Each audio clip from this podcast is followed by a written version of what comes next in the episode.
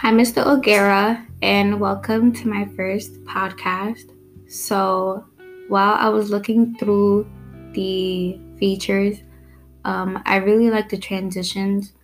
There were different kinds of sounds, and it just reminded me of a lot of the podcasts that I do listen to on Spotify. So it was really fun to play around with the sounds and try to figure out what kind of vibe I would want to have going on in my own podcast. I also explored the messaging tabs.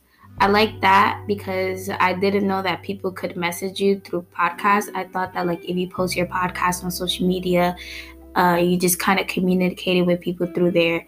I like that. They connected it to Spotify music. You can always have music. And overall, I think that everything here definitely sets up, the person who's making up the podcast for success.